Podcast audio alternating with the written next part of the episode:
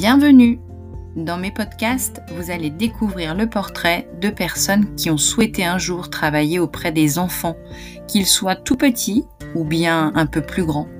Bonne écoute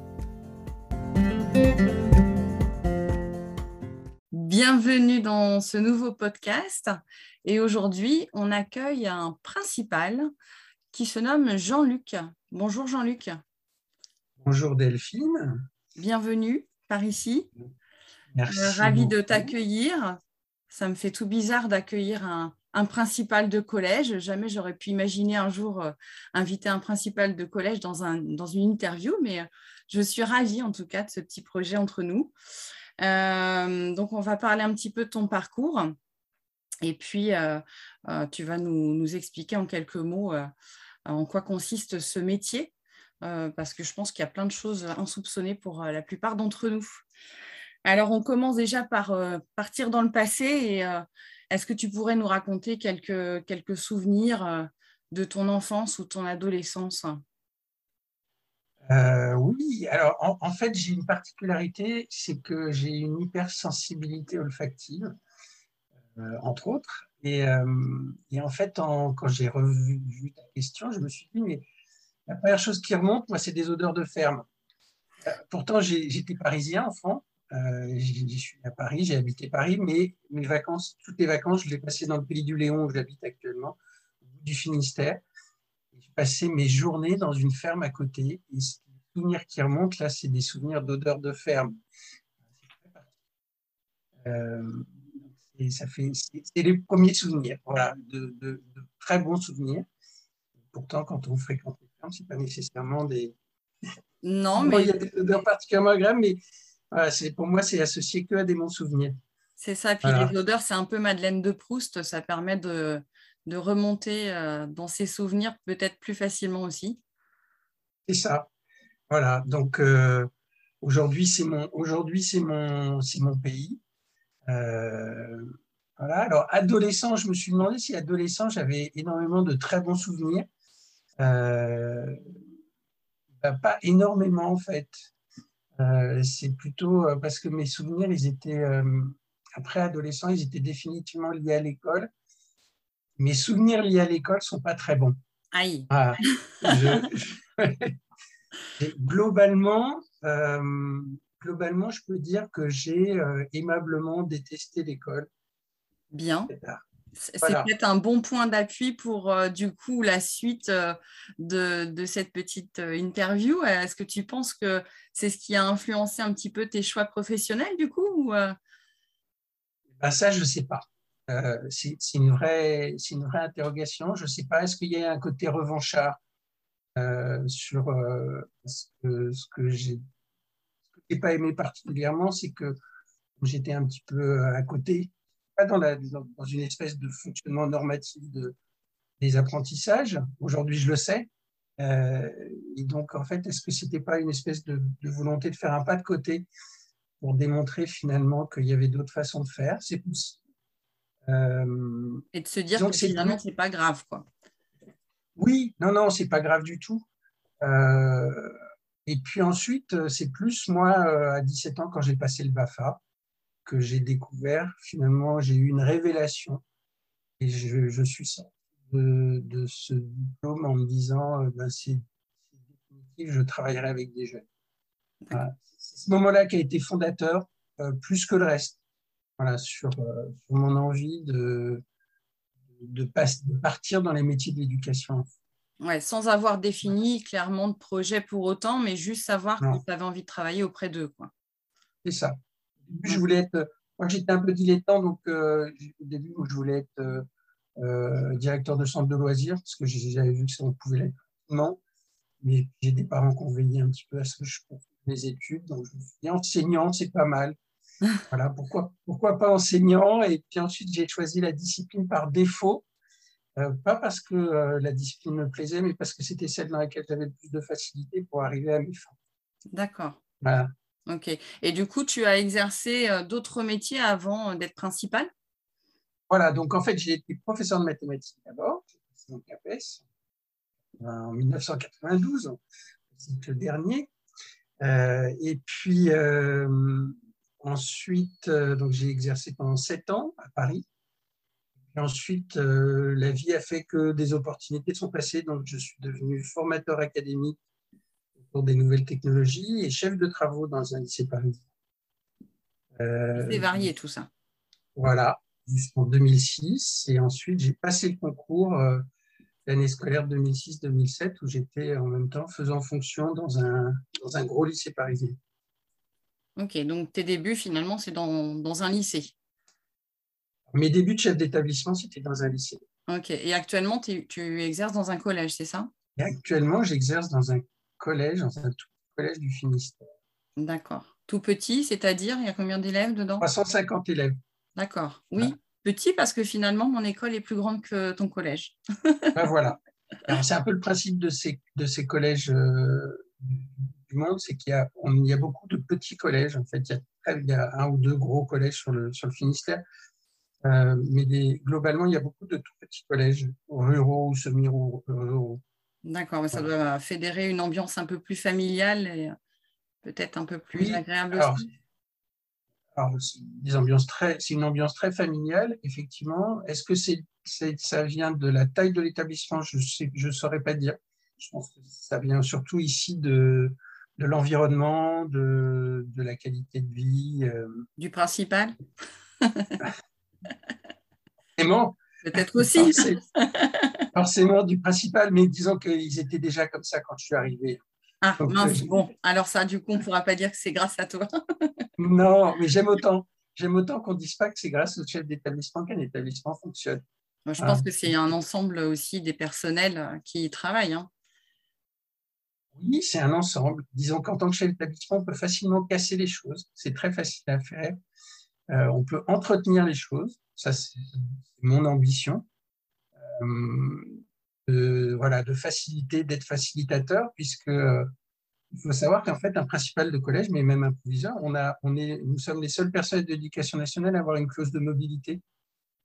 Donc en fait, on ne peut pas rester indéfiniment dans un poste. On doit rester trois ans minimum en théorie et neuf ans maximum.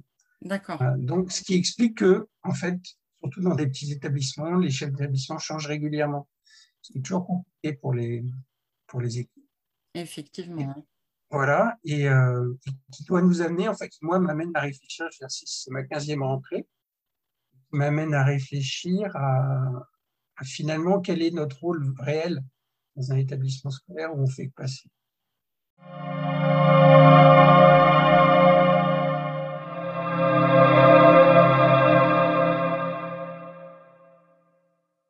Alors pourquoi est-ce que un jour tu t'es dit euh, euh, que tu avais envie d'être principal finalement? Quel, a été le euh, déclencheur? En fait, dans ma carrière, j'ai jamais rien calculé. C'est-à-dire que quand je suis devenu formateur académique puis chef de travaux, j'avais pas un an avant, je savais pas que j'allais faire ça. C'était des opportunités, des rencontres. Quand j'étais chef de travaux, je travaillais avec une, une proviseur. Euh, j'ai bien travaillé. Voilà, on était assez proches et euh, assez rapidement, elle m'a dit euh, Monsieur Simon, vous devriez envisager quand même un jour de devenir personnel de direction, en ajoutant, vous êtes encore un peu jeune, il vous faut mûrir un petit peu, mais gardez ça à l'esprit. Voilà. Et elle avait planté une graine. D'accord. mûri pendant, pendant quatre ans tranquillement, et euh, sans insister nécessairement, mais en m'expliquant pourquoi j'avais éventuellement les, les, compétences euh, pour pouvoir faire ce métier. Donc, et donc, en fait, c'est elle qui a été à l'origine de, de ça. Je me suis dit, ah. Alors, c'est de sa faute ou c'est grâce à elle? Grâce à elle. grâce à elle, parce que j'ai jamais regretté mon choix. D'accord. Et heureusement. heureusement, oui. Et alors, du coup, euh, au niveau des, objectifs principaux, qu'est-ce que tu pourrais euh, dire à ce sujet? Quels sont les objectifs du métier, principalement? Alors, euh, alors, ça, c'est une, fusée à, une fusée à plusieurs étages. Ça. Euh, en fait, le, truc, c'est que euh, si, on regarde un peu l'histoire euh, des porteurs de normes dans, la société française, à une époque, disons, allez, première moitié du XXe siècle, on avait trois porteurs de normes, on avait l'éducation, la famille, la religion. Maintenant, globalement, il ne reste plus que l'éducation comme porteur de normes, vraiment ancrée dans la société. Et je pense que euh, un des premiers objectifs, moi, tel que je vois, c'est justement de, construire des, futurs adultes et de construire des citoyens qui. Moi, mon objectif en tant que, en tant que chef d'établissement, c'est que les, les, élèves qui vont nous quitter vont devenir un jour des, des, des, des adultes qui vont avoir assez d'esprit critique. Des adultes euh, éclairés. Voilà, pour pouvoir faire face au monde. Et aujourd'hui, ça devient de plus en plus. Il y a de quoi faire. Donc, en fait, voilà, et ce qui justifie tout, euh, les apports de savoir, la culture, le travail sur le vocabulaire, l'aisance à l'oral pour exprimer sa pensée et l'exprimer clairement. en fait, les enjeux sont multiples. Il n'y a pas, euh, finalement, quand on regarde un petit peu et les programmes, l'évolution des programmes, la réflexion éducative qui est faite au sein des établissements, il n'y a pas aujourd'hui une action qui n'est pas indispensable. Donc c'est passionnant parce que finalement on est en train, on construit, on a la charge de construire des, des futurs adultes et des futurs citoyens. Elle est énorme cette charge. C'est sûr. C'est sûr. Après, euh, toi, du coup, euh, directement, euh, en lien direct avec les élèves, qu'est-ce que tu qu'est-ce que tu mets en place? Parce que du coup, tu n'es pas professeur, mais tu es quand même voilà, dans l'établissement au quotidien en fait, moi, je suis là comme, comme, comme espèce de catalyseur. C'est-à-dire que euh, je suis là pour être un facilitateur des, des, idées des uns et des autres, susciter des envies, pour susciter les bonnes idées. C'est valable chez les personnels, mais pas que. C'est valable chez les élèves, c'est valable euh, auprès des, avec les parents aussi. Dans le code de l'éducation, on parle beaucoup de coéducation. Oui. Et on a besoin des parents aujourd'hui pour que le travail collaboratif se fasse avec ces trois piliers, l'école, les élèves, les familles, pour arriver à, construire avec eux. Euh, donc mon rôle, en fait, c'est un rôle de facilitateur et d'impulsion. Je ne suis pas là pour euh, inventer des choses euh, à la place des gens. Enfin, c'est ma vision. Hein. On va prendre un exemple très simple. J'ai des compétences dans les nouvelles technologies, j'ai des compétences que peu de gens ont autour de moi. Pour autant, je ne les, mobilise pas. Les mobilise pas dans le cadre de ma pratique. Je les mobilise pour moi, mais je ne les mobilise pas dans le cadre de ma pratique parce que je pense tous les jours à, la continuité finalement de la gouvernance que je suis en train de mener dans un établissement scolaire. Où je vais partir, tout ce qui est en place là va devoir continuer et va devoir pouvoir continuer sans que la personne qui va me remplacer ait la moindre intervention à faire. Hmm ça l'objectif. C'est pour ça que finalement, l'effet du chef d'établissement euh, euh, il est important parce que euh, on facilite les choses, mais, mais, mais finalement, on n'est pas là pour, pour marquer l'établissement de notre présence. D'accord. Encadrer, accompagner finalement, guider éventuellement, mais sans trop imposer ta, ton empreinte, quoi, on va dire non, il faut qu'il puisse reprendre le flanc derrière. C'est ça. Il faut que l'établissement il assure euh, une continuité. Finalement, euh, c'est un métier qui doit apporter, euh, nous appeler à l'humilité. C'est ce que j'allais dire, oui. Il faut être super humble. Hein. Ok. Et du coup, alors si, si un jeune se prédestine à, à, ce genre de métier, quelle formation il faut suivre? Qu'est-ce que tu as fait toi, comme formation pour en arriver à, alors, en fait, ça, les choses ont changé jusqu'à il y a quelques temps. Il fallait forcément être euh, issu de l'éducation nationale, euh, être catégorie A euh, depuis 5 ans. Le concours de personnel de direction, le, CRPD. Maintenant, il y a un acronyme pour ça. J'adore les acronymes. il y en a plein dans l'éducation nationale. c'est ça. Et, et donc, euh, alors maintenant, ça a été ouvert, euh, ça a été ouvert à, tous les, cadres de la fonction publique.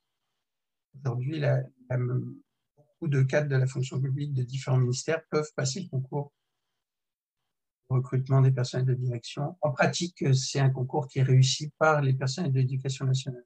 Donc, ça veut dire qu'il faut, voilà, il faut un pied quand même au préalable dans l'éducation nationale en tant que professeur. Bah, c'est facilitant. Ouais. C'est certain que c'est facilitant de connaître le fonctionnement d'un établissement, de connaître le fonctionnement de l'institution, pour pouvoir se projeter dans ce concours. Bien sûr, bien sûr. Et du coup, pour toi, ça s'est passé comment? Ces, études, ces, concours cette préparation, cette préparation au concours ouais. Alors, ça s'est très bien passé. Euh, à ceci près que, euh, ben, en même temps, je démarrais comme, euh, comme principal adjoint dans une cité scolaire, donc dans un gros lycée, avec 900 élèves, et que je faisais les deux en même temps. Donc ça a été un petit peu, un petit peu rock'n'roll. mais, mais très intéressant. Donc, j'ai trouvé du temps à, consacrer à la préparation du concours. Euh, ça demande un peu d'investissement et en particulier sur la préparation de, l'écrit, puisqu'il y a encore un écrit qui va bientôt disparaître. Euh, il y a encore un écrit avec une cas euh, très normé sur la forme, sur ce qu'on attend, hyper, adapté, mais pour autant, c'est un exercice qui est intéressant parce qu'il vérifie finalement notre capacité à écrire.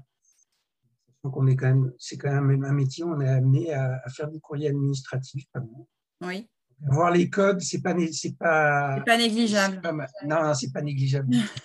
J'imagine, j'imagine. Du coup, c'est sur euh, une petite année de préparation, c'est ça? Il y a un concours à la fin? Oui, oui, oui, on peut le passer autant de fois qu'on veut. Ah, on a le droit de rejouer si jamais on perd. On peut rejouer. Ok. Si on perd, on peut rejouer. C'est rassurant quand même.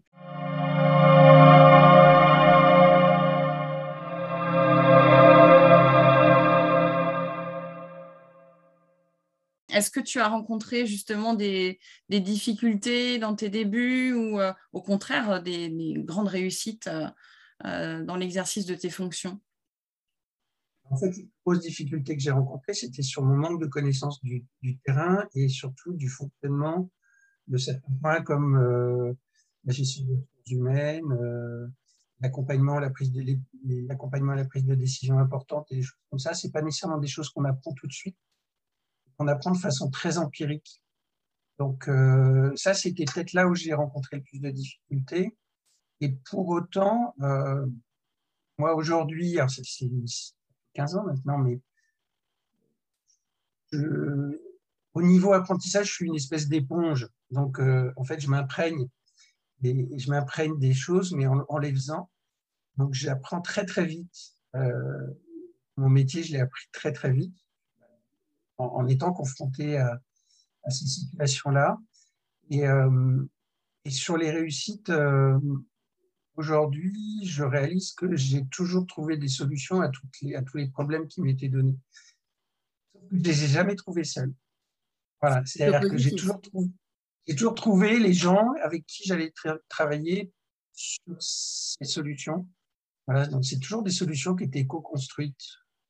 Voilà, ça, c'est ce que c'est ce, qui, ce que j'ai appris énormément. C'est ne travaille pas seul si on veut réussir dans ce métier. Oui ce qui est quand même agréable parce que du coup, euh, voilà, on se, on se sent pas mis à l'écart et on apprend aussi euh, de ses pairs ou de, des collègues avec qui on travaille finalement. C'est ça, si on le veut bien. Ah, si on veut bien, évidemment. Voilà, toujours. on n'est pas obligé du tout. Comme toujours. Au niveau des qualités euh, qui sont nécessaires pour exercer au mieux le, le, rôle de principal, qu'est-ce que tu dirais? Alors, la première qualité, c'est l'écoute. Euh, la deuxième qualité, c'est l'écoute. Mince, si c'est l'écoute tout le temps, c'est pas très drôle. en fait, le truc, c'est que, en, fait, euh, je pense que euh, il faut avoir envie d'œuvrer dans, un, dans le cadre d'un collectif. donc, il faut avoir des convictions suffisamment fortes pour avoir envie de les partager, capable de défendre ses convictions sans euh, s'énerver, sans se vexer, parce qu'en face de soi, on a des gens qui expriment des convictions qui ne sont pas celles qu'on a. Euh, c'est c'est ça, c'est la, force de conviction. Donc, euh, ce qui nous ramène à l'écoute. J'ai dit l'écoute. Oui, il me semble, il me semble, ouais, j'ai un petit souvenir. Voilà. et donc, et il y a, de mon point de vue, une qualité qui est fondamentale, et plus on avance et plus elle est fondamentale, c'est l'art de la délégation parce que euh, sans délégation, en fait, on met en péril sa santé mentale dans ce métier. Oui. On, peut très bien travailler 80 heures par semaine euh, si on ne délègue pas. Voilà, c'est tout à fait possible, il n'y a aucun problème, on peut le faire. Euh, moi, j'ai de la chance d'avoir une compagne qui est extrêmement vigilante là-dessus et qui veille à ce que je garde un équilibre entre euh, ma vie de famille et ma vie, ma vie personnelle de façon générale. et ma vie professionnelle. Et euh, c'est grâce à ça que, que j'y arrive aujourd'hui. Donc, je pense que ça fait partie des, des, qualités indispensables. Maintenant, il y en a qui ne le font pas, qui arrivent aussi très bien. Mais, euh, et, d'ailleurs, si, euh, je cite souvent le maréchal Joffre sur la question de la délégation. Alors, on se demande ce que vient faire le maréchal, le maréchal Joffre sur cette question-là. Pour autant, le maréchal Joffre, il a, il a dit que la délégation, c'était ne rien faire, tout faire faire et ne rien laisser faire. si on réfléchit à ça, en fait, eh ben, on, se dit qu'il avait tout compris.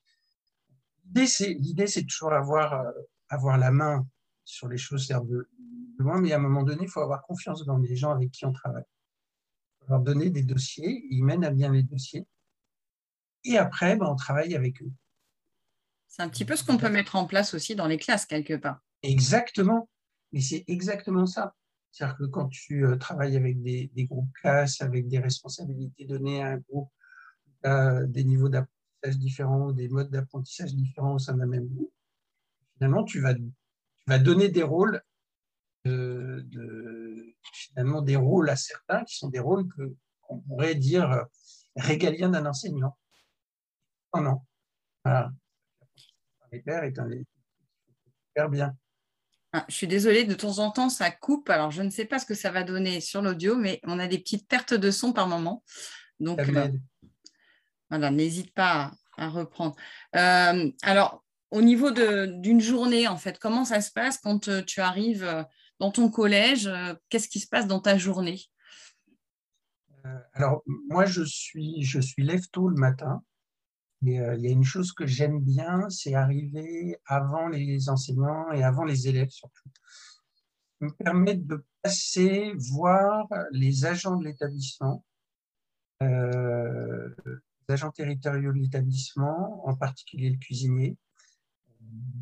Dans la cuisine, donc on va parler cuisine, intéressé à ce qu'on mange le midi. Mais je vais faire le tour, je vais faire le tour de l'établissement, le tour des agents, discuter avec les uns les autres euh, c'est ma petite routine du matin que j'aime bien. Ensuite, en fonction, soit je, vais, soit je vais être à la grille de l'établissement pour accueillir les élèves, j'essaie de le faire de temps en temps, pas systématiquement, parce qu'en étant à la grille, je, je perds la possibilité d'aller voir les enseignants quand ils arrivent. Et c'est vrai que les élèves aiment bien. Hein, moi, je vois mes filles, elles aiment bien quand le, principal vient leur dire bonjour. C'est ça. voilà. Donc, si je ne suis pas à la grille, je vais passer, je vais être dans le hall ou dans la cour au moment où les élèves se rangent. Euh, voilà, je, vais être visible de toute façon. Euh, c'est soit ça, soit je vais euh, en salle des profs pour, accueillir les enseignants, pour discuter avec eux, pour m'assurer que tout va bien, mm-hmm. pour, prendre le pouls de la maison avant le début de la journée. Ça me donne plein d'indicateurs sur ce qui va éventuellement se passer, sur l'état d'esprit monde. La météo joue beaucoup aussi en Bretagne. oui, mais il fait beau en Bretagne, c'est bien connu. Plusieurs fois par jour. Voilà. Et donc ensuite, donc ensuite, euh, ensuite, je vais avoir toute une partie où je vais, euh, je vais ouvrir euh, mon courrier électronique, les messages. je vais refiler mon agenda pour voir quelles sont les réunions que j'ai dans la journée. Euh, je vais discuter avec mon conseiller principal d'éducation euh, pour faire un petit point sur, euh, sur les élèves, sur comment ça va, les choses à faire, etc. Et puis ensuite, ben ensuite ma journée elle va être, elle va être rythmée par, ben, par les différentes tâches qui sont à faire avec la gestionnaire pour travailler sur l'activité ou signer les factures. Pour ça à la main. Donc euh, voilà, j'ai des parapheurs quotidiens avec un nombre de signatures à faire sur les, sur les dépenses de l'établissement, euh, des réponses à des familles, des messages à des familles, des messages à des enseignants, énormément de communication en ce qui me concerne, euh, prévoir, anticiper au maximum les, événements à venir, les plannings, plannings de conseil de classe, les plannings de réunion, etc., essayer de m'avancer le plus possible et répondre aux différentes enquêtes qui, peuvent être faites. Enfin, voilà, ça, ça va être rythmé par des demandes qui sont faites, qui s'empilent. Euh, en pratique, euh, je fonctionne de façon virtuelle avec trois casiers j'ai un casier avec les choses qui doivent être réglées euh, de façon urgente dans la journée. Ouais, c'est ce que je pensais justement. Ouais, organiser. Hein. J'ai un autre casier euh, avec. Euh, alors moi, je fais ça sur un carnet, sur un cahier. J'ai un cahier, pas la spirale, mais j'ai un cahier sur lequel je note tout, donc sur lequel je trouve les choses. J'ai un, casier sur lequel vont se trouver les, les choses qui attendre, mais qui doivent être faites dans les jours qui suivent. Et puis ensuite, il y a un dernier casier, c'est des choses pour lesquelles j'ai du temps. Et, euh, et dès que j'aurai un moment, je me, je me, mettrai dedans. Les, les, les d'effectifs, euh, réfléchir à très tôt à la répartition des, des moyens pour l'année suivante, la politique de l'établissement, au projet d'établissement, etc. Donc ça, ça rythme ma journée comme ça. Le midi, euh, le midi, je déjeune avec les enseignants. Euh, euh, c'est un moment aussi pour moi qui est vraiment intéressant parce que ça me permet de, aussi d'échanger, de, parler d'autres choses parfois. Et puis, je reste sur l'établissement le midi parce que c'est souvent là qu'il se passe des choses qui nécessitent la présence du chef d'établissement. Je suis dans un petit établissement sans adjoint. Je, suis là éventuellement devoir prendre des décisions quand il y a des décisions à prendre. Et, euh, et puis j'aime bien. Ça permet de voir des élèves aussi, de, de recevoir des élèves. Je ne reçois pas les élèves que pour euh, les engueuler. Ah, ouf De recevoir des élèves sur des projets, pour les écouter. À ce moment-là, ils peuvent, ils peuvent euh, profiter de, de ce, de, de ce moment-là, de cette longue pause du midi venir éventuellement me voir, dire n'importe je, ma porte est toujours ouverte, même quand elle est fermée. C'est bien, tu prends les idées aussi des, des élèves comme ça. Ah bah oui, bah, ils ont souvent des super idées. Qui coûtent cher, qui coûtent pas cher, ça dépend. Alors, quand elles coûtent cher, c'est compliqué parce qu'on est un peu limité. Mais euh, souvent, ils ont des idées euh, d'organisation euh, de rien. Hein, euh, quand, des élèves du Conseil de la vie collégienne euh, euh, viennent me voir pour organiser un concert ou pour organiser une journée de l'élégance, par exemple, ça, de rien. Non, c'est sûr, et ça leur fait plaisir et ça met un petit peu de vie dans l'année. C'est ça. C'est chouette. Hein.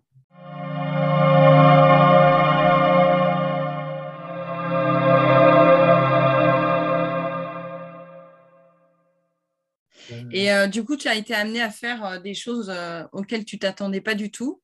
Tu parles de journée de l'élégance, mais il y a peut-être d'autres choses que tu as été alors, En fait, en fait, non, parce que j'ai un fonctionnement qui fait que je m'attends jamais à rien de particulier. je ne m'attends pas à ce qui peut se passer parce que voilà, je sais pas. Donc, je suis jamais surpris. Comme ça, tu n'as ni bonne ni mauvaise surprise. alors, euh, non. non, non. je suis jamais voilà, je, ne suis jamais étonné. Donc, euh, disons que, que ça m'a amené à faire sans que je puisse m'y attendre. Si j'ai conduit une camionnette à Ouessant, par exemple. Ah, eh, on ne s'attend ah. pas à voir le principal dedans. voilà, c'est ça dans le cadre du, on, a, on a tous les ans on a un projet avec nos élèves de troisième.